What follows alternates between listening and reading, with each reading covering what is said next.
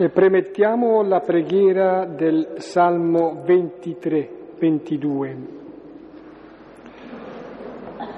Forse mi avvisi prima?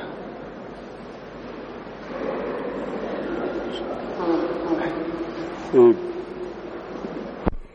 e prima di iniziare con la preghiera del Salmo diamo due avvisi. Ecco, il primo avviso è che venerdì prossimo 14 dicembre il Papa ha indetto una giornata di digiuno e di preghiera per tutta la Chiesa. Il Cardinale alle 12.45 farà un momento di preghiera in Duomo e poi in questa Chiesa dalle 18 alle 24 eh, ci saranno vari gruppi che si succedono facendo preghiera sulla pace e alle 9 eh, di venerdì Filippo e io faremo una lettura biblica in questa chiesa sulla pace, quindi chi desidera è invitato, poi se vuole può continuare la sua preghiera. Ecco, mi sembra importante rispondere a questo appello e sentirsi uniti a tutti gli uomini del mondo, ecco, di varie religioni e non, eh, che in questo giorno digiunano e pregano per la pace o almeno riflettono sulla pace.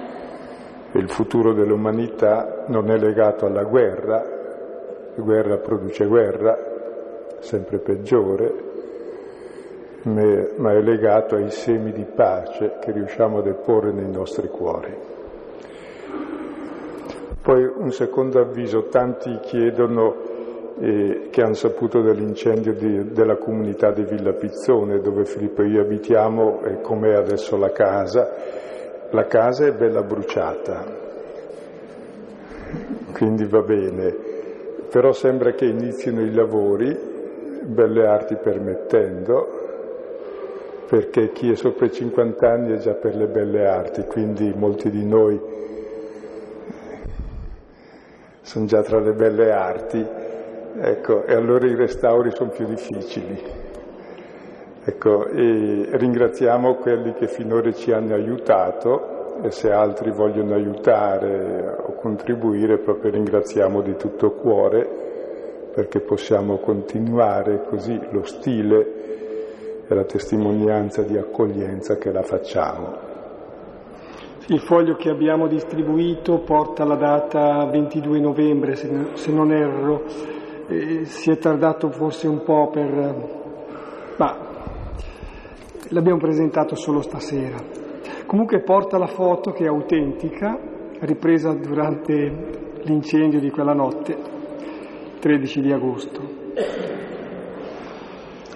Sì, allora prendiamo tra mano il Salmo e preghiamo che il Signore davvero sia vissuto da noi come il pastore che ci conduce fuori, fuori dagli steccati, dagli steccati della morte stessa. Si aggancia così il salmo al brano della risurrezione di Lazzaro, il segno dei segni. Iniziamo nel nome del Padre e del Figlio e dello Spirito Santo. Amen. Il Signore è il mio pastore, non manco di nulla su pascoli erbosi mi fa riposare, ad acque tranquille mi conduce. Mi rinfranca, mi guida per il giusto cammino, per amore del suo nome. Se dovessi camminare in una valle oscura, non temerei alcun male, perché tu sei con me il tuo bastone e il tuo vincastro mi danno sicurezza. Davanti a me tu prepari una mensa sotto gli occhi dei miei nemici, cospargi di olio il mio capo, il mio calice trabocca. Felicità e grazia mi saranno compagne tutti i giorni della mia vita e abiterò nella casa del Signore per lunghissimi anni. Gloria al Padre e al Figlio e allo Spirito Santo, come era nel principio, ora e sempre, nei secoli dei secoli. Amen.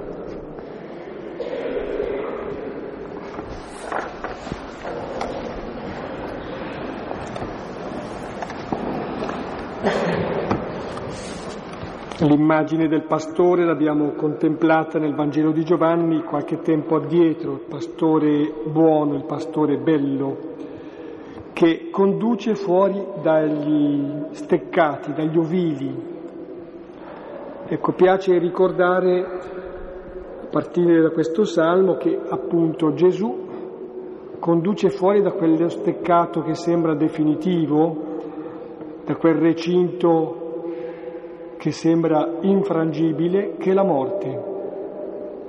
Stasera, proprio partendo qualche versetto indietro, dal versetto 33, contempleremo la risurrezione di Lazzaro, dicevo già, il segno dei segni. Il Signore la vita, dà la vita.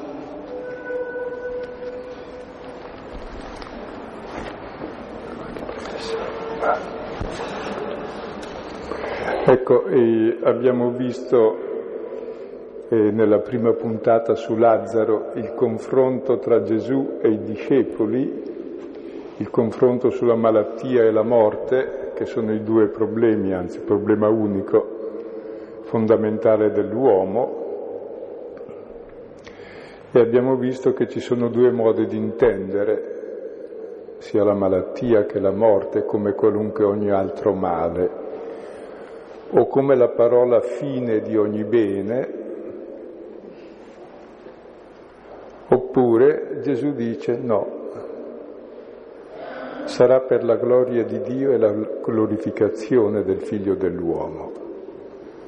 Ora la gloria di Dio è l'uomo vivente, la glorificazione del figlio dell'uomo che è Gesù vuol dire la sua croce. Ecco, e Gesù dice che la morte di Lazzaro non è per la morte, è un sonno per un risveglio che sarà per la gloria di Dio, che ci fa vedere chi è l'uomo vivo, quell'uomo vivo che ci verrà dalla glorificazione del figlio dell'uomo. Cioè Gesù sulla croce ci mostra chi è l'uomo vivo, quello che sa amare con un amore più forte della morte. Quindi Gesù non è venuto a salvarci dalla morte, ma nella morte e dandoci della stessa morte un'altra interpretazione. Ed è importante l'interpretazione che noi diamo della realtà, perché viviamo di conseguenza. Se per noi la morte è la fine di tutto, siccome sappiamo che dobbiamo morire, allora la nostra vita sostanzialmente, se stringi, stringi, non ha senso e tutto ciò che ha senso viene spento e si annulla nella morte. Quindi la destinazione dell'uomo è il nulla. Quindi se uno è coerente, se sono destinato al nulla, tanto vale anticiparlo. Fortuna l'uomo incoerente. Perché sotto un'intuizione profonda che non può essere così, perché l'uomo è desiderio di felicità e vita.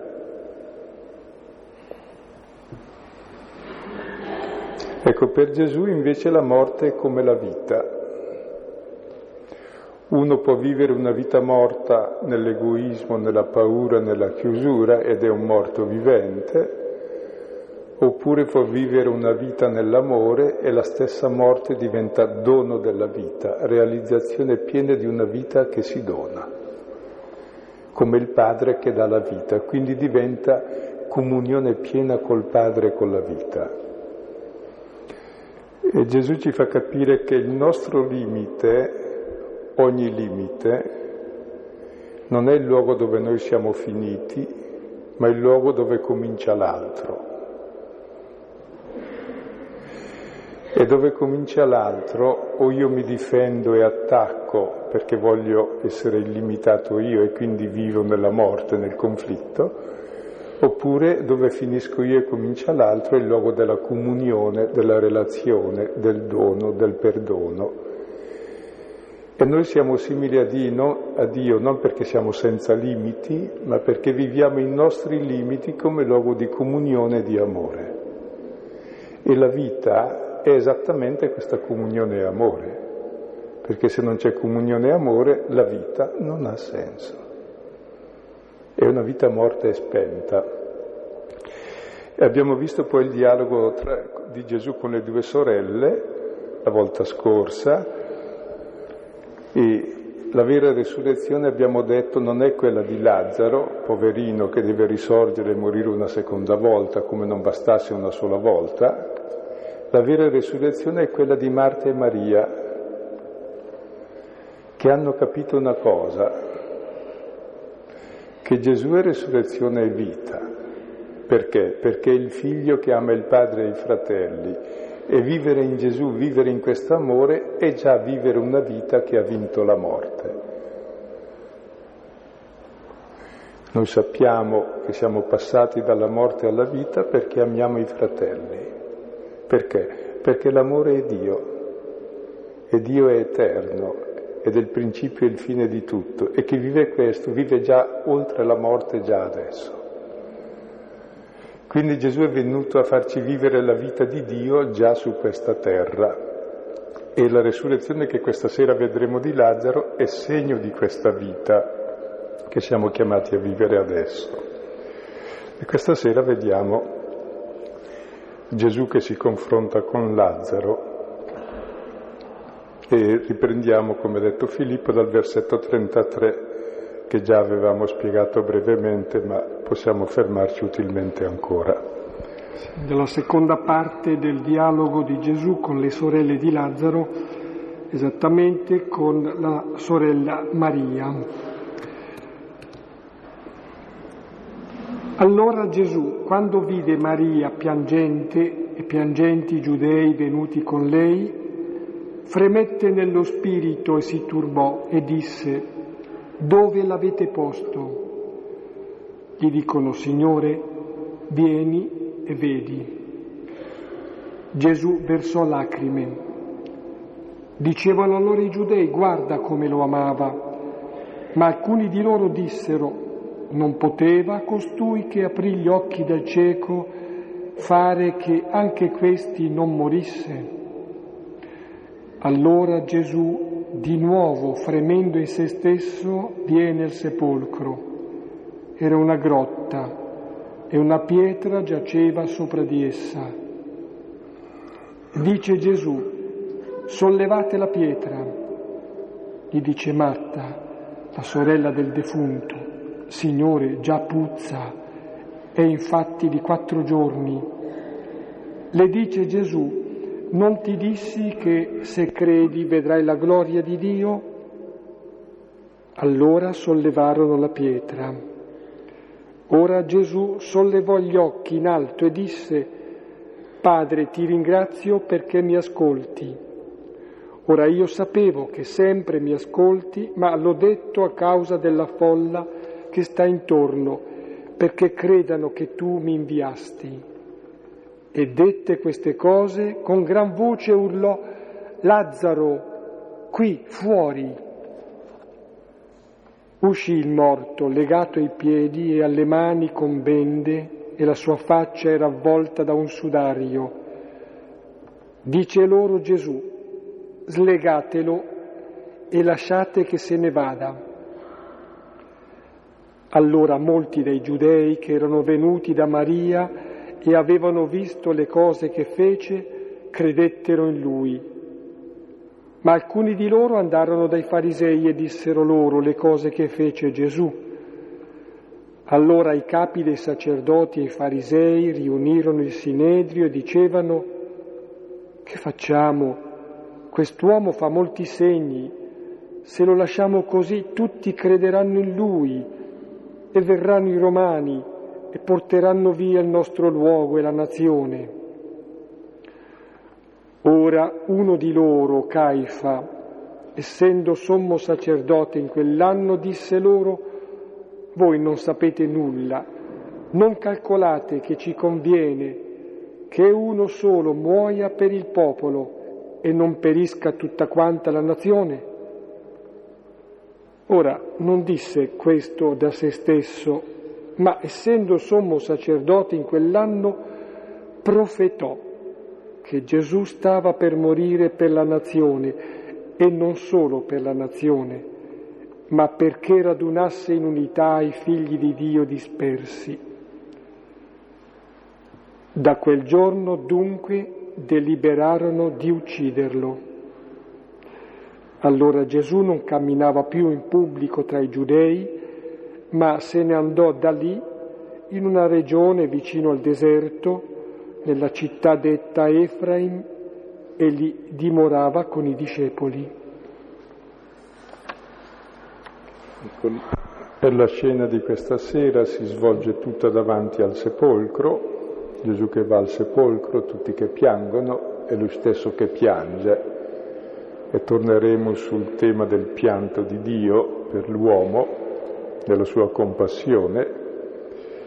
Poi segue l'ordine di Gesù di levare la pietra, dove il tema dominante è la pietra e il sepolcro, e le obiezioni a sollevare questa pietra.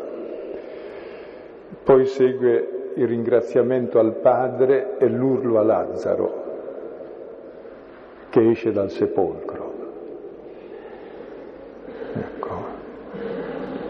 E poi ci sono dei dettagli molto belli sui quali ci fermeremo, l'ordine che dà Gesù agli astanti nei confronti di Lazzaro, slegatelo, lasciatelo andare.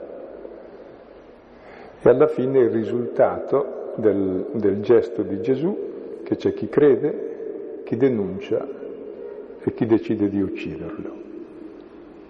E praticamente allora la risurrezione di Lazzaro sarà per la glorificazione di Gesù, cioè darà la vita perché ha dato la vita. E così farà vedere quanto è vero che si può vivere dando la vita, per cui la stessa morte viene a essere dono della vita per amore e rivelazione quindi della gloria di Dio che amore e fa vivere l'uomo. Ora vediamo per ordine i vari temi. Primo nucleo, seconda parte del dialogo con Maria. Allora Gesù, quando vide Maria piangente, piangenti i giudei venuti con lei, fremette nello spirito e si turbò e disse, dove l'avete posto? Gli dicono, Signore, vieni e vedi. Gesù versò lacrime. Dicevano allora i giudei, guarda come lo amava. Ma alcuni di loro dissero, non poteva costui che aprì gli occhi del cieco fare che anche questi non morisse?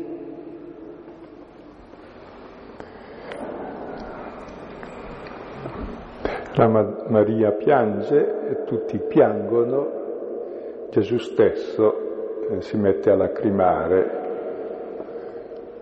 Ecco, il pianto e la reazione unica possibile dell'uomo che è impotente davanti al male e alla morte. Non resta che il pianto, quando nulla è possibile, pianto rassegnato o disperato. Ecco, davanti al pianto altrui, prima Gesù freme, e anche alla fine si dice che freme, e in greco questo fremere vuol dire sbuffare, come se uno fosse arrabbiato, Ecco, questo fremito di Gesù è l'ira di Dio davanti al male dell'uomo, al male impotente dell'uomo di cui il pianto è espressione. Ecco, dicevamo che quando Dio si adira è una cosa bella per l'uomo, vuol dire che interviene. E poi vediamo come Dio interviene, come il Signore interviene. E si dice che si turbò, e poi si dice che lacrima. Con l'intervento di Dio non è quello del Deus ex machina, arrivano i nostri e risolvono tutti. L'intervento di Dio è la, il suo turbarsi, il nostro male lo turba più che se fosse suo, perché ci ama. Come il male di un figlio per la mamma è peggio del suo male. Quindi all'origine di tutta l'azione di Gesù c'è una parola eh, che dovremmo cercare di capire bene, la compassione, vuol dire patire con. Ci sono altre parole simili alla compassione, la parola greco simpatia è più simpatica, ma vuol dire la stessa cosa, la simpatia, patisce con.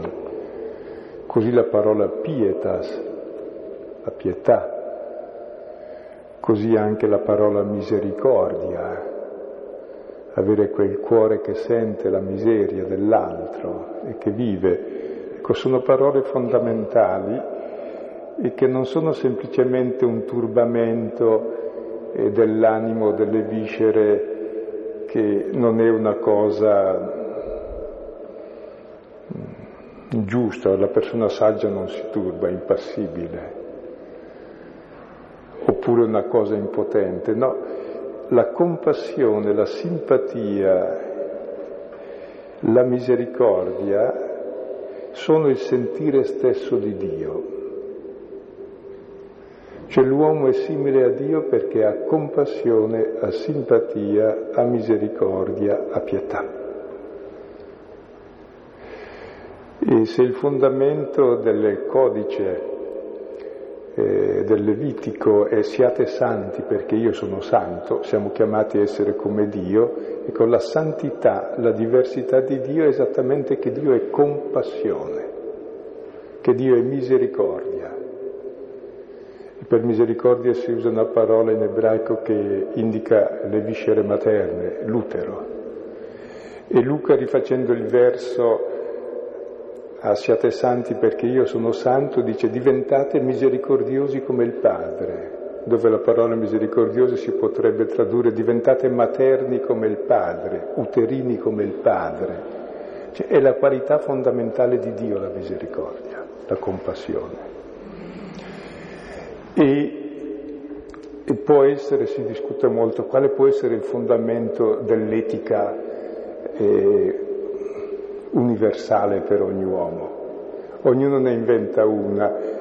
Ecco, per i cristiani il fondamento è la compassione, che vuol dire sentire l'altro come parte di te. Senti l'altro. E la compassione non è semplicemente, dicevo, un sentimento sterile, la compassione è la potenza di Dio. La compassione è la capacità di essere solidale con l'altro anche in quel punto dove uno non è più solidale con se stesso, nel suo male, nella sua miseria, nella sua morte. La compassione è capace di essere con l'altro anche dove non c'è più nulla da fare, non lo abbandona. La compassione varca la soglia ultima, anche oltre la morte va, e crea compagnia. La compassione è il principio, il compatire è il principio di ogni agire che non sia un prevaricare. Diceva uno che la compassione uccide, è anche vero, sì, uccide, però anche la compassione dà vita, in due sensi, che chi ha compassione ha la vita stessa di Dio, che è misericordia. E poi chi sente compassione su di sé, colui che è compatito, sente una compagnia più forte di ogni male, anche della stessa morte. Quindi è l'unica potenza al mondo la compassione ed è il potere di ogni azione vera, eh, viene dalla compassione. Solo la compassione può creare rapporti veri, quando senti l'altro come altro, così com'è, e lo senti come parte di te. Quindi quando Gesù piange, in realtà fa l'azione più sublime di Dio,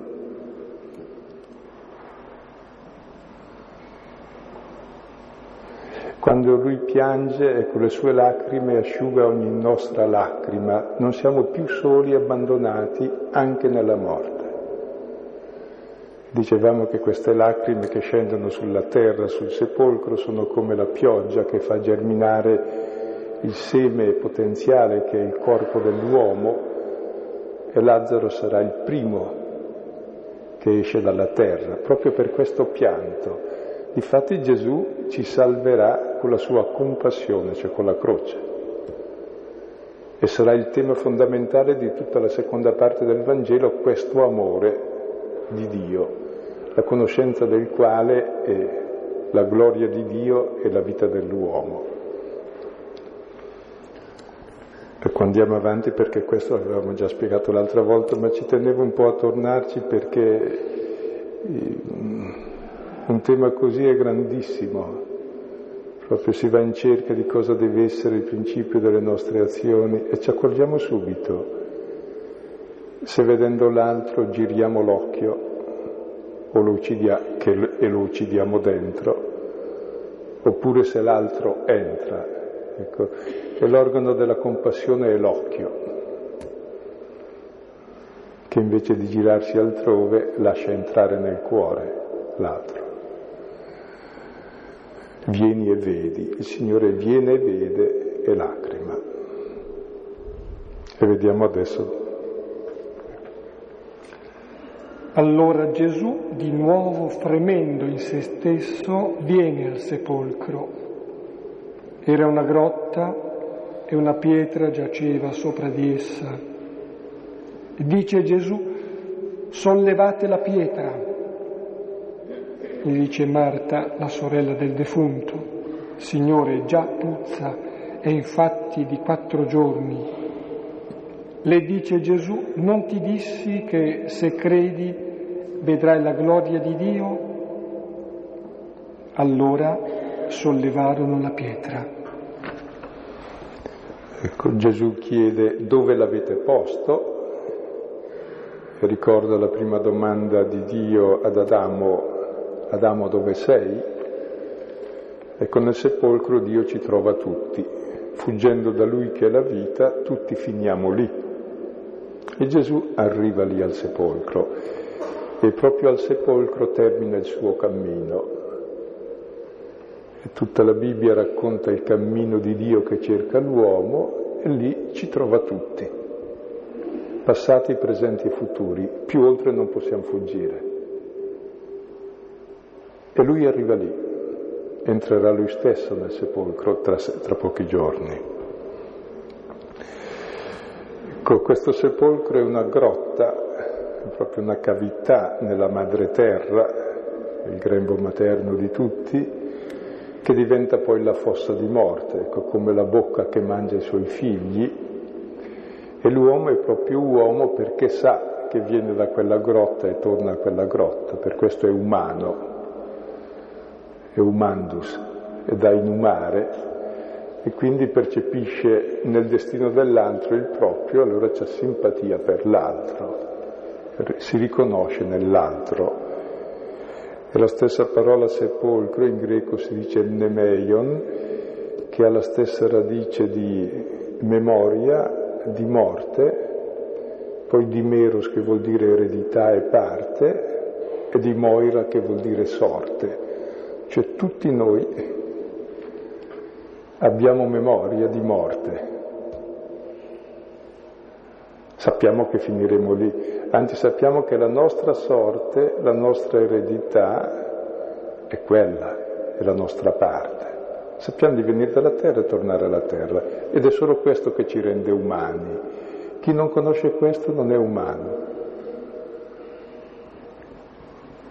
è un superuomo e Dio ce ne liberi dei superuomini, sono uomini molto piccoli, che hanno bisogno di elevarsi sopra di sé per sentirsi qualcuno. Invece la nostra grande dignità è quella di essere umani e di vivere la nostra umanità in modo divino, non di vivere un finto uomo in modo bestiale.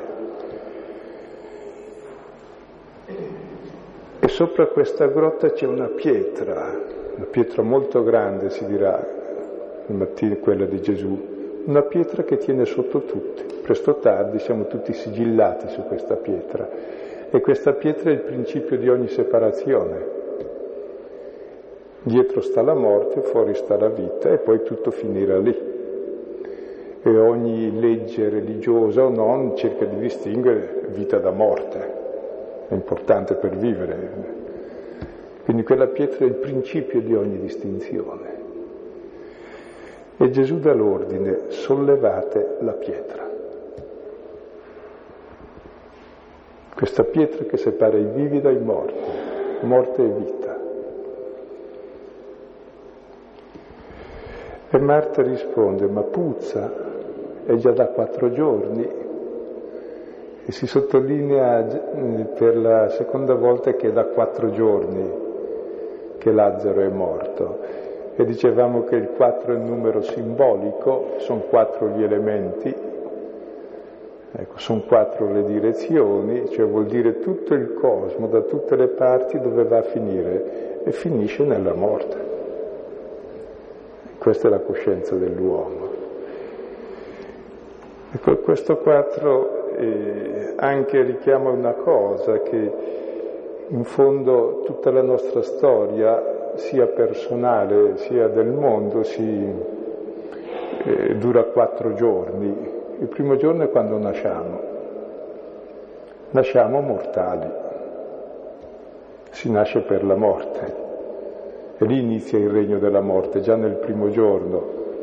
Secondo giorno dura la nostra esistenza. Sappiamo di finire lì. Il terzo giorno è quando torniamo finalmente alla terra. E il quarto giorno è quello che ci prefiguriamo per tutta la vita, dopo sarà sempre così, tutto è finito. Ed è bello che Gesù intervenga al quarto giorno. Noi vorremmo sempre che intervenisse prima per salvarci dal terzo giorno, perché poi dopo si scivola nel quarto senza fine. Gesù interviene al quarto giorno, cioè oltre la stessa morte. E così risolve il problema della morte, vedremo come. Anzi dice che se credi vedrai qui la gloria di Dio, in questo quarto giorno si romperà il regno della morte.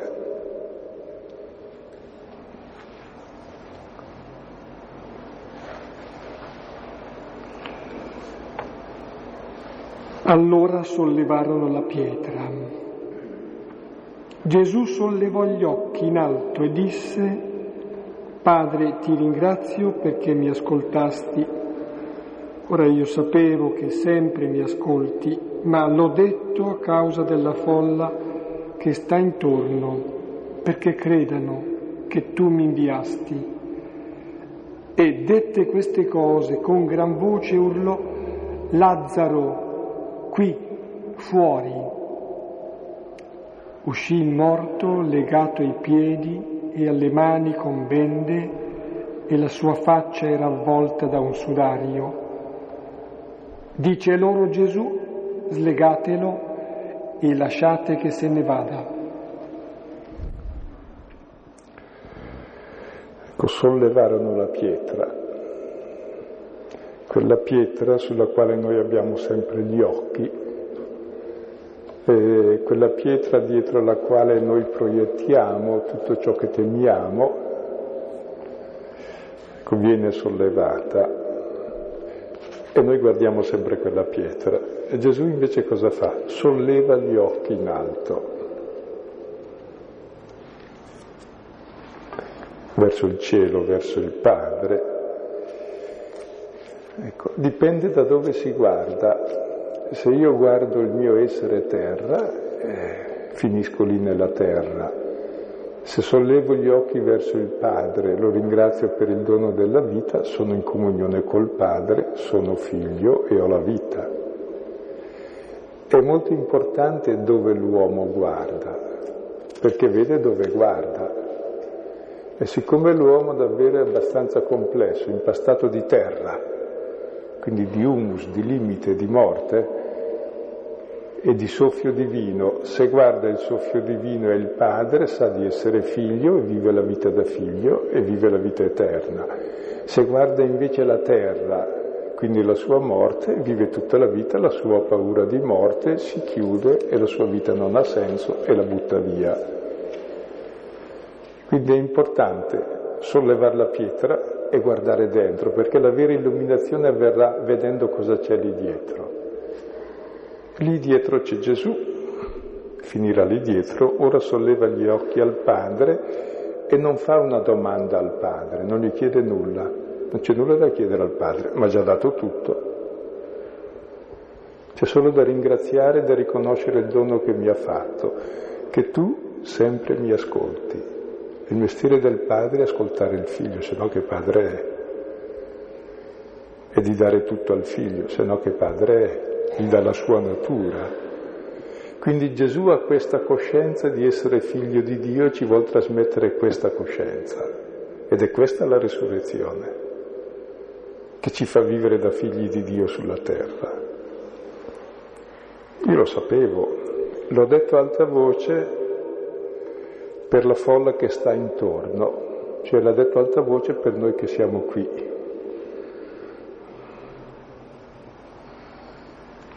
Perché noi stessi solleviamo gli occhi verso il Padre e conosciamo il dono. Perché il problema non è entrare nel sepolcro, non è uscire dal sepolcro per ritornarci ancora. Il problema è fare una vita che ha gli occhi verso il Padre e verso i fratelli e questa è la vita eterna e la risurrezione che Gesù è venuto a portare, cioè una vita nuova nell'amore. E dopo aver guardato il Padre Gesù fa un urlo, altre volte grida e urla nel Vangelo, è l'urlo primordiale, è quell'urlo così potente che squarcia i sepolcri, è la parola di Dio che fa uscire dal nulla le cose, e questo urlo dice un nome, il nome di un morto. È chiamato per nome, non ha perso il nome chi è morto. È chiamato per nome da chi lo ama per questo è vivo.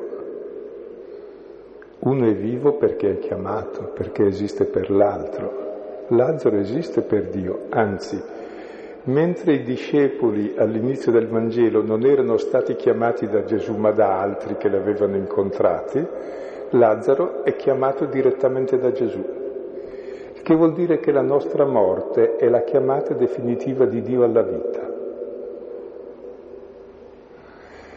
Eh, l'abbiamo detto altre volte, ma lo ripeto, se la nostra gestazione alla vita terrena dura nove mesi e poi si vede la luce, il volto della madre, un po' dopo, ecco così la gestazione alla nostra vita piena, lasciata la nostra responsabilità di figli e fratelli, dura 70, 80, 90 anni, quel che dura o anche meno, e poi veniamo alla luce e vediamo il volto del Padre. È come nessuno, e allora scopriamo chi siamo noi, è davanti a quel volto che siamo noi stessi. E come nessuno nasce senza madre, così nessuno muore senza Dio, se no Dio non è Dio, non è padre. È solo l'inganno finché viviamo che ci chiude gli occhi davanti a questa verità, ma alla fine tutti li apriamo e veniamo alla luce. Ora l'illuminato è chi li apre già prima, e solleva gli occhi e quindi vive già ora la vita eterna. E per questo è stato scritto il Vangelo, non per i morti, per i vivi, per noi. Lo chiama Lazzaro e dice qui, come ha detto ai primi discepoli, qui, vuol dire seguimi. Lo chiama con sé, lo chiama in sua compagnia. La morte non è solitudine, è compagnia del Signore Gesù e compagnia del Figlio e del Padre e venire alla luce piena della propria realtà di figli e di discepoli di Gesù, fuori dal sepolcro, non è lì la tua casa, la dimora dell'uomo non è la terra, non è la morte, è la casa del Padre. Adamo, dove sei? Perché sei fuggito? La tua dimora sono io, dice Dio. Perché? Perché uno dimora dove ama, lì sta di casa e vive la vita di chi ama e Dio ci chiama a dimorare in Lui, a vivere la sua stessa vita del figlio. Quindi la stessa morte, ciò che capiterà nel sepolcro e che capita a Lazzaro, sarà udire la chiamata definitiva, il proprio nome, la chiamata essere con Lui E lo vedremo il brano successivo che mentre Marta e Maria, una serve a tavola e l'altra profuma i piedi, Lazzaro cosa farà? Starà sdraiato con Gesù al banchetto. Che vuol dire che finché viviamo cerchiamo di servire e di amare, che è già vita eterna. E dopo, e dopo molto meglio. C'è la pienezza del banchetto di questa vita. Qui, fuori. Siamo chiamati a venire fuori anche noi che ascoltiamo nella nostra morte. E, cioè se noi comprendessimo il progetto di Dio, il sogno di Dio sull'uomo, la nostra vita cambia. Invece eh, comprendiamo i nostri brutti sogni. I nostri brutti sogni è che nel miglior delle ipotesi il morto esce, pensate che macabro, legati piedi e mani con le bende sulla faccia. Fa, fa spavento, no? E come noi pensiamo il morto, eppure è vivo. E come noi pensiamo i nostri morti, che sono viventi e stanno col Signore e sono venuti finalmente alla luce, e noi invece li pensiamo tutti con le bende di morte lì e col velo che copre il volto, il volto è la gloria che riflette il volto di Dio. E allora ecco l'ordine a noi che siamo lì presenti, a noi che ascoltiamo, slegatelo, siamo noi a legarlo, lasciate che se ne vada. Andarsene la parola che Gesù usa per se stesso per dire, non dice mai che muore, lui se ne va dove? Al Padre. Lasciate che se ne vadano al Padre i morti, perché andremo anche noi e la morte è la realizzazione piena della comunione con Dio. Solo così possiamo vivere una vita tranquilla e serena. Se la mia fine non è la distruzione di tutto ciò che è bello e buono, se no perché vivo? Se la mia fine è il mio compimento nella comunione, il mio andarsene al Padre, il mio venire alla luce, ecco, questa è la risurrezione che viviamo in questa vita. E tenete presente, quest'ordine è dato non a Lazzaro, levati le bende, noi abbiamo bendate le mani e i piedi, prima i piedi. I nostri piedi non sanno seguire il pastore della vita, seguiamo tutte le nostre paure. Le mani, quelle mani che prendono, spezzano e danno, le nostre mani sono legate nello spezzare il pane, nel dare la vita, nel ricevere la vita. E quindi il nostro volto è coperto, il volto coperto è il non volto, è la non persona, la persona è il visus, il volto, come si rivolge all'altro. Slegatelo, lasciate che se ne vada. Solo allora siamo slegati e liberi noi e possiamo camminare.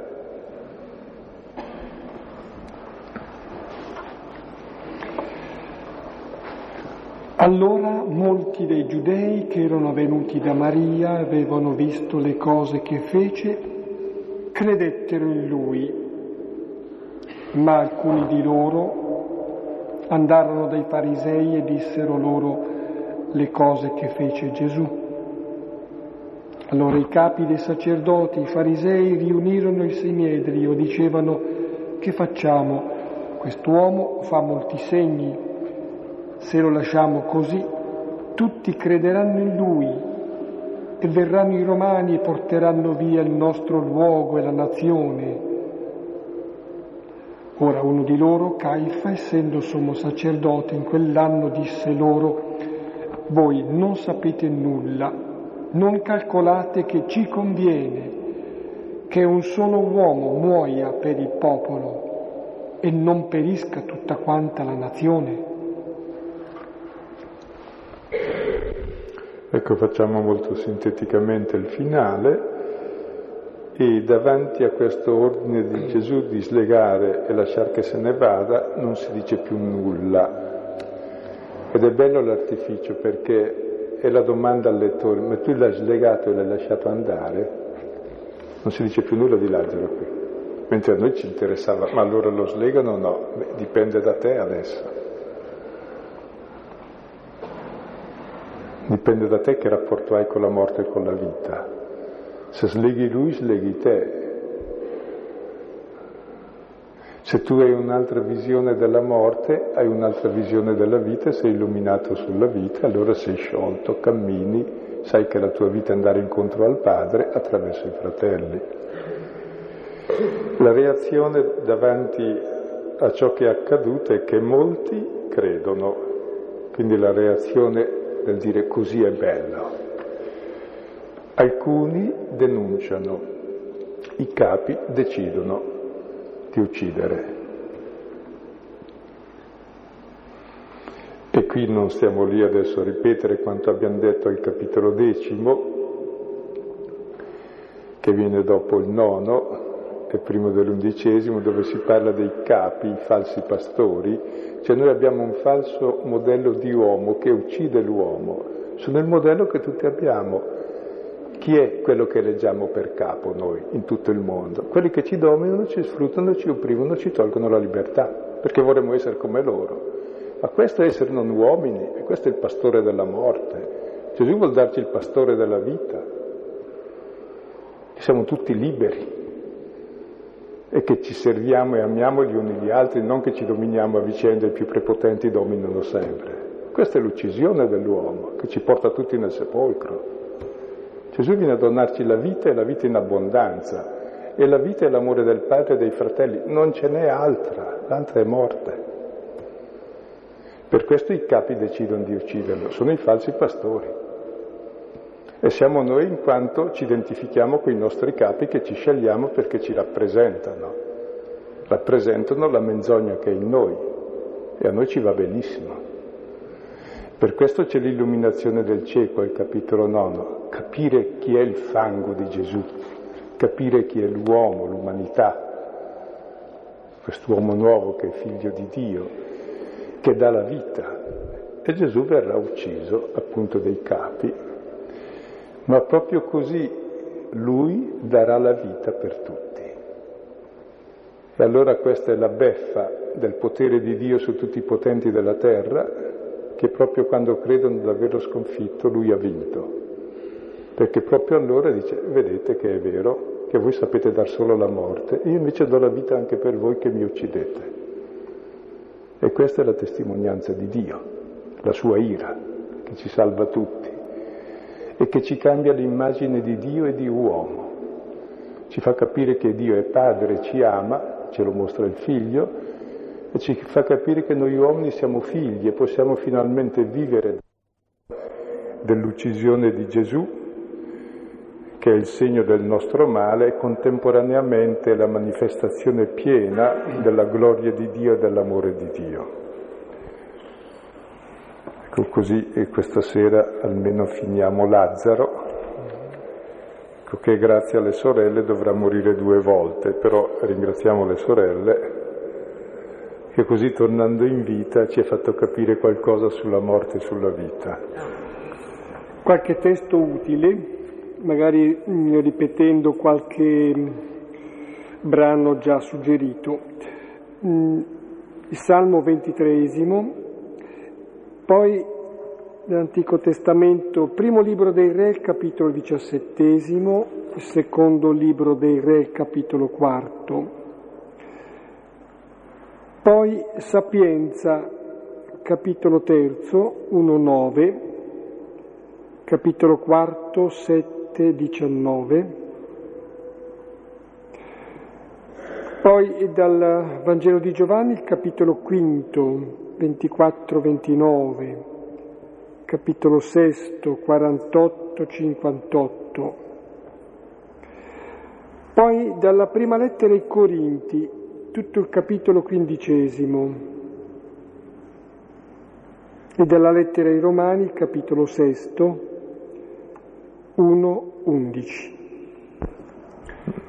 Qui terminiamo. E ripeto l'avviso dato all'inizio, venerdì prossimo, ecco, ci sarà questa veglia di digiuno eh, che il Papa ha raccomandato e di preghiera e qui a San Fedele chi desidera e dalle 18 alle 24 c'è sempre qualcosa e alle 21, come questa sera, c'è una lettura biblica sulla pace.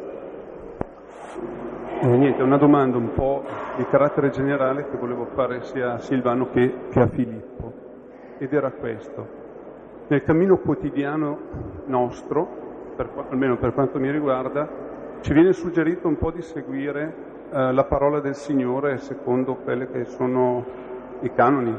Il um, calendario ambrosiano, per esempio, siamo in tempo di avvento.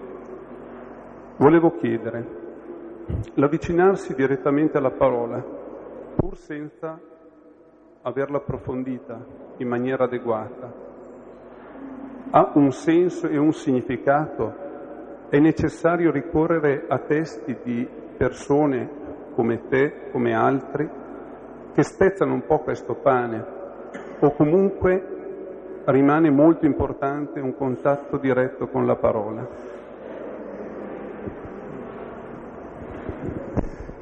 E prima vorrei dire una cosa, che se quanto noi diciamo non porta a un contatto diretto con la parola, per favore dimenticate subito quel che abbiamo detto e leggete la parola che è molto più interessante di quanto noi abbiamo detto, prima cosa. E quindi è utilissimo leggere.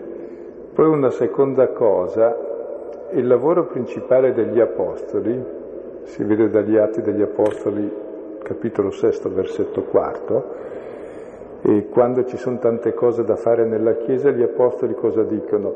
Beh, mettiamo dei diaconi che facciano altre cose. Noi cosa faremo? Ci dedicheremo alla preghiera e al servizio della parola. Cioè la parola è davvero un servizio, spezzare la parola, ed è il più grande servizio che possiamo fare ai fratelli è la parola come il più grande servizio che può fare ai figli o al partner o all'amico è il parlargli ascoltarlo. Perché la parola vale più del pane, davvero, e la mancanza di pane è dovuta a mancanza di parola di verità nel cuore dell'uomo, perché se noi avessimo un altro cuore non mancherebbe il pane a nessuno, per esempio, e non toglieremmo la vita a nessuno. Quindi è la forma più sublime di, di carità, cioè la parola uccide o dà la vita, quindi è importante anche la spiegazione, però calma, se aiuta a entrare nel testo e basta, poi quel che è importante è davvero come uno interagisce col testo.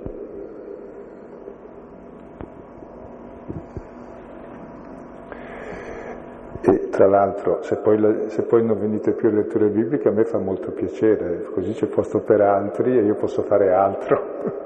cioè, voglio dire, eh, quando uno è alimentato, vada e faccia lui lo stesso.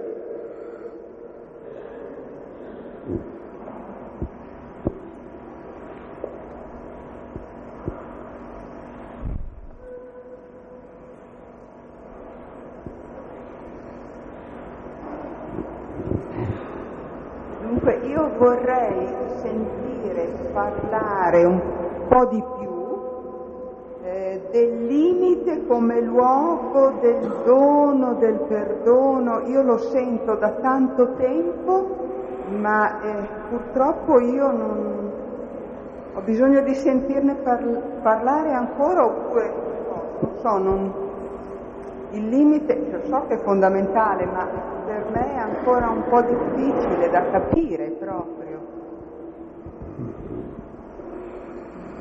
Io speravo che lei continuasse a parlarne così lo capivo meglio anch'io, perché so che è così, che è nel mio limite che entro in contatto con l'altro, ma so anche che è nel mio limite che mi scontro con l'altro.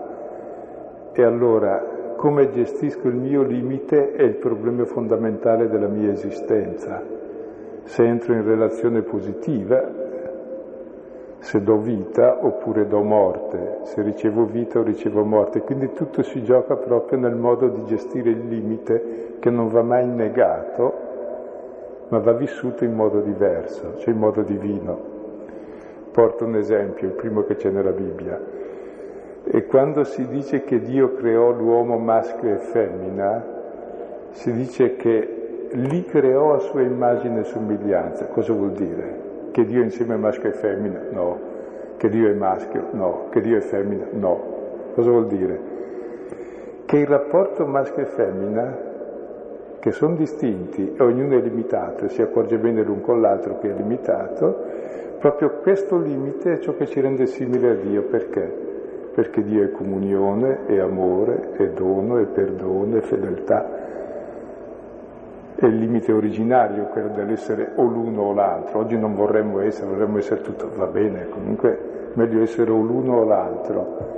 È il primo limite che diventa fonte di vita, di comunione e somiglianza con Dio, oppure è il primo limite dove ci si scontra, si aggredisce, si sottomette la donna, oppure in altre culture eventualmente l'uomo, ed è, primo, è la prima fonte di inferno e di equivoci, oppure la fonte eh, della possibilità di vivere.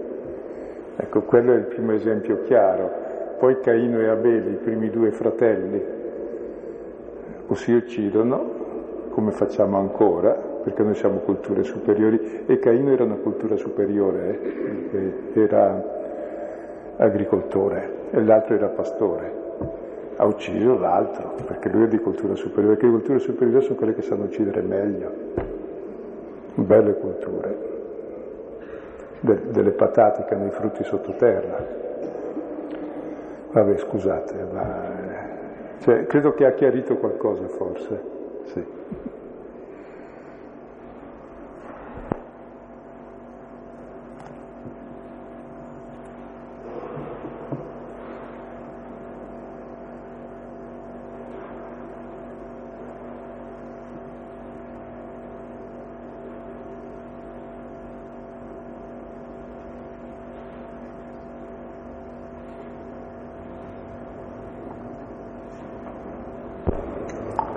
vorrei fare una domanda. Eh, se è slegato qualcosa, se è lasciato andare qualcosa, oppure...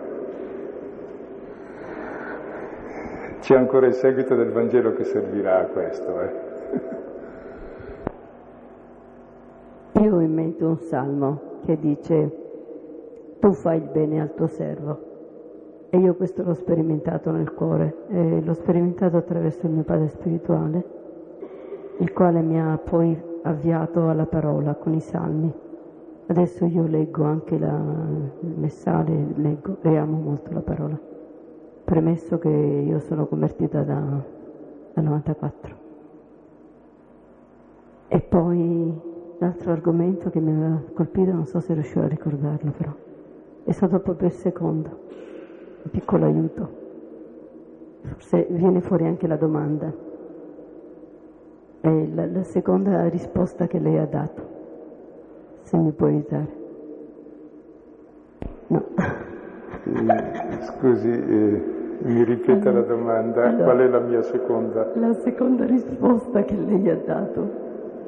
Quale? Eh, non me la ricordo più. Neanche Comunque io. una domanda gliela faccio. Sì. È fuori tema, ma forse non lo è, perché ha accennato a Caino e a Abele. Allora, ehm, gruppi, nel mio gruppo d'ascolto è venuto fuori ehm, che Caino, eh, vabbè, si è letto questo capitolo terzo della, della Genesi, e che Caino mm, non ha, ha, offerto i doni a, a, Dio e Dio non ha gradito eh, i doni di Caino, invece ha gradito i doni di Abele. Io ho pensato una cosa, ma poi sembrava una cosa diversa. Allora, per me era, era questione di cuore, però eh, sembrava che non fosse al momento. Forse mi dà una risposta, quasi quasi gliela faccio anche ascoltare. Forse è utile. Grazie, non so se non è in tema, però. Ma penso che non è in tema, preferirei stare sul tema di questa sera. Grazie. Comunque. Cioè, l'oggetto dell'invidia tra noi uomini è che l'altro sembra che sia gradito a Dio e noi no. Gradito a Dio vuol dire tutto per gli antichi, per noi vuol dire che è ricco, che è potente, a lui va tutto bene e a me no. E vorrei essere anch'io come lui, va bene? Cioè è l'invidia del bene altrui, mi dà fastidio il bene altrui, che è il peggior male che ci sia. Invece dovrei godere del bene altrui. Pensate se al mondo tutti fossero più buoni di noi, bellissimo ci andrebbe meglio a tutti. Se tutti fossero più cattivi di noi, poveri noi, è meglio godere del bene altrui.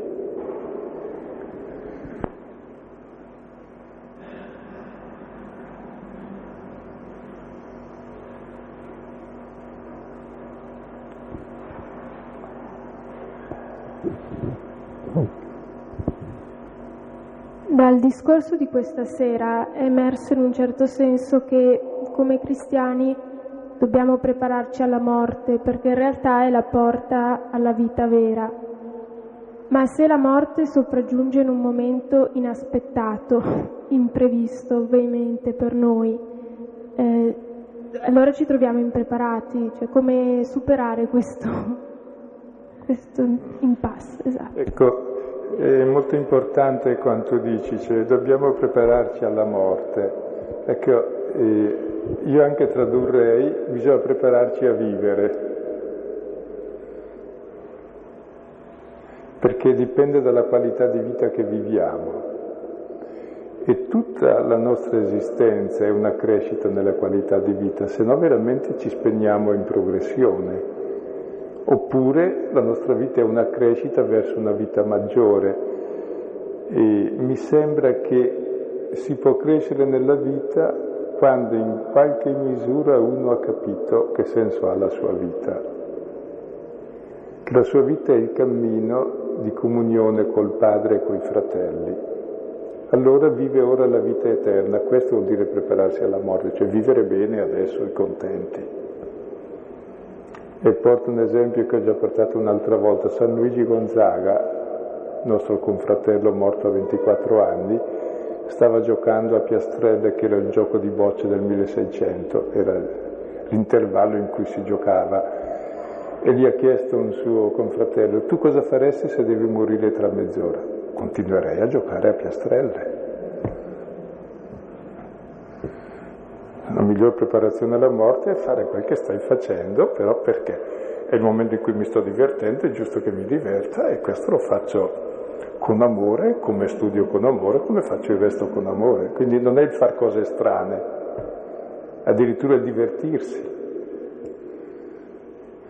Anzi, è proprio il poter godere in pienezza la vita, perché so che la morte non è l'ipoteca della mia vita, ma sarà l'incontro con colui che amo e desidero. Allora vivo bene questi altri anni che restano. E poi non sappiamo mai quanti sono, ma più o meno si può valutare nell'arco dei 90 ci stiamo.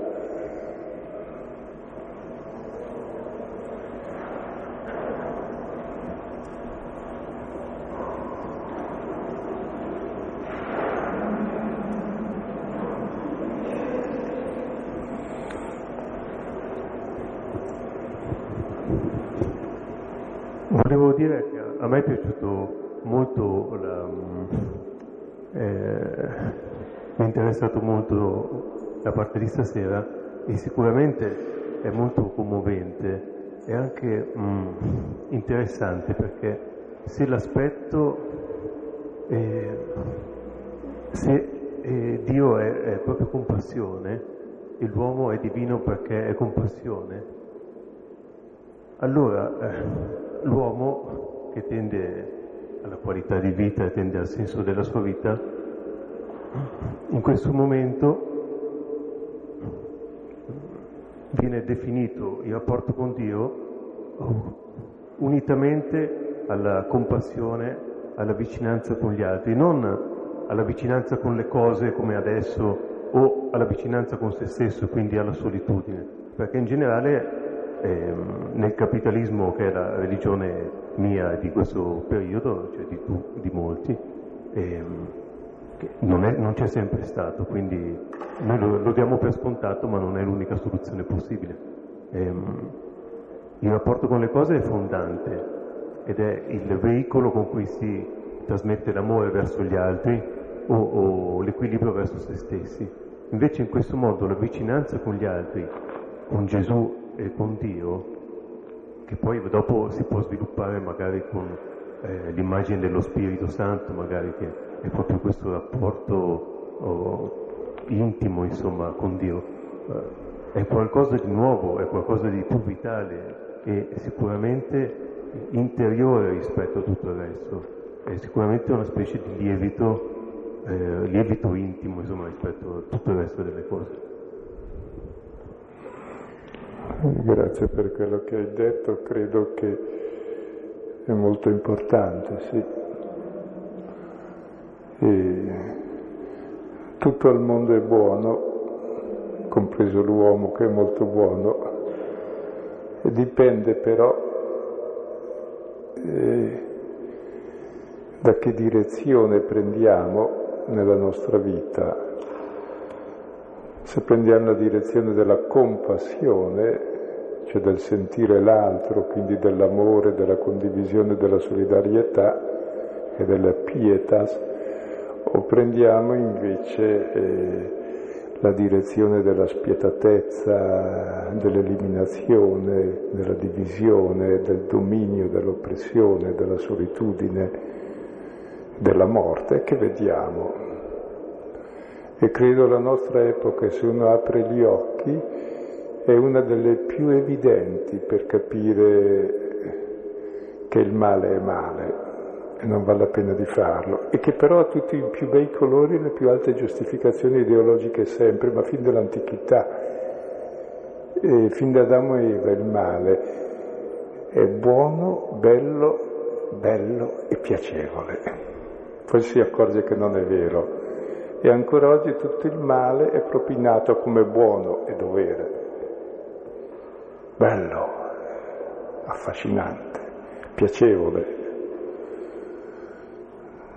sì, e oggi se uno apre gli occhi vede che non è così, che ciò che ti mette contro l'altro non è né bello, né buono, né piacevole, né per te né per l'altro. Ed è un brutto gioco che ci accorgiamo ormai che si esercita in tutto il mondo, perché? Perché usiamo male i doni che il Padre ci fa. Li usiamo per dividerci e per litigare invece che per entrare in comunione coi beni. E qui eh, dovremmo cominciare a riflettere davvero in modo più ampio ecco, su queste cose, cioè, avere una coscienza diversa. Il Papa insiste molto su questo, si spera, e tanti altri, grazie a Dio. Però oggi è evidente che, e per la prima volta è evidente, che il sistema dappertutto gira in direzione opposta a questa.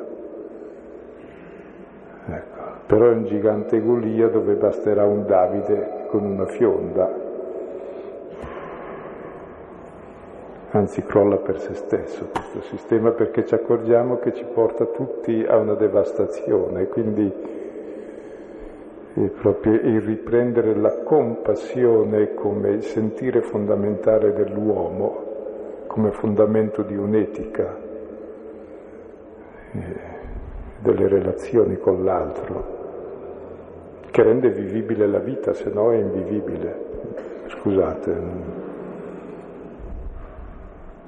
Per cui davvero la risurrezione non è quella di Lazzaro, perché è già morto ancora, è la nostra se finalmente comprendiamo questa compassione, questo modo di vita nell'amore che vince la morte, che è questa vita di figli di Dio.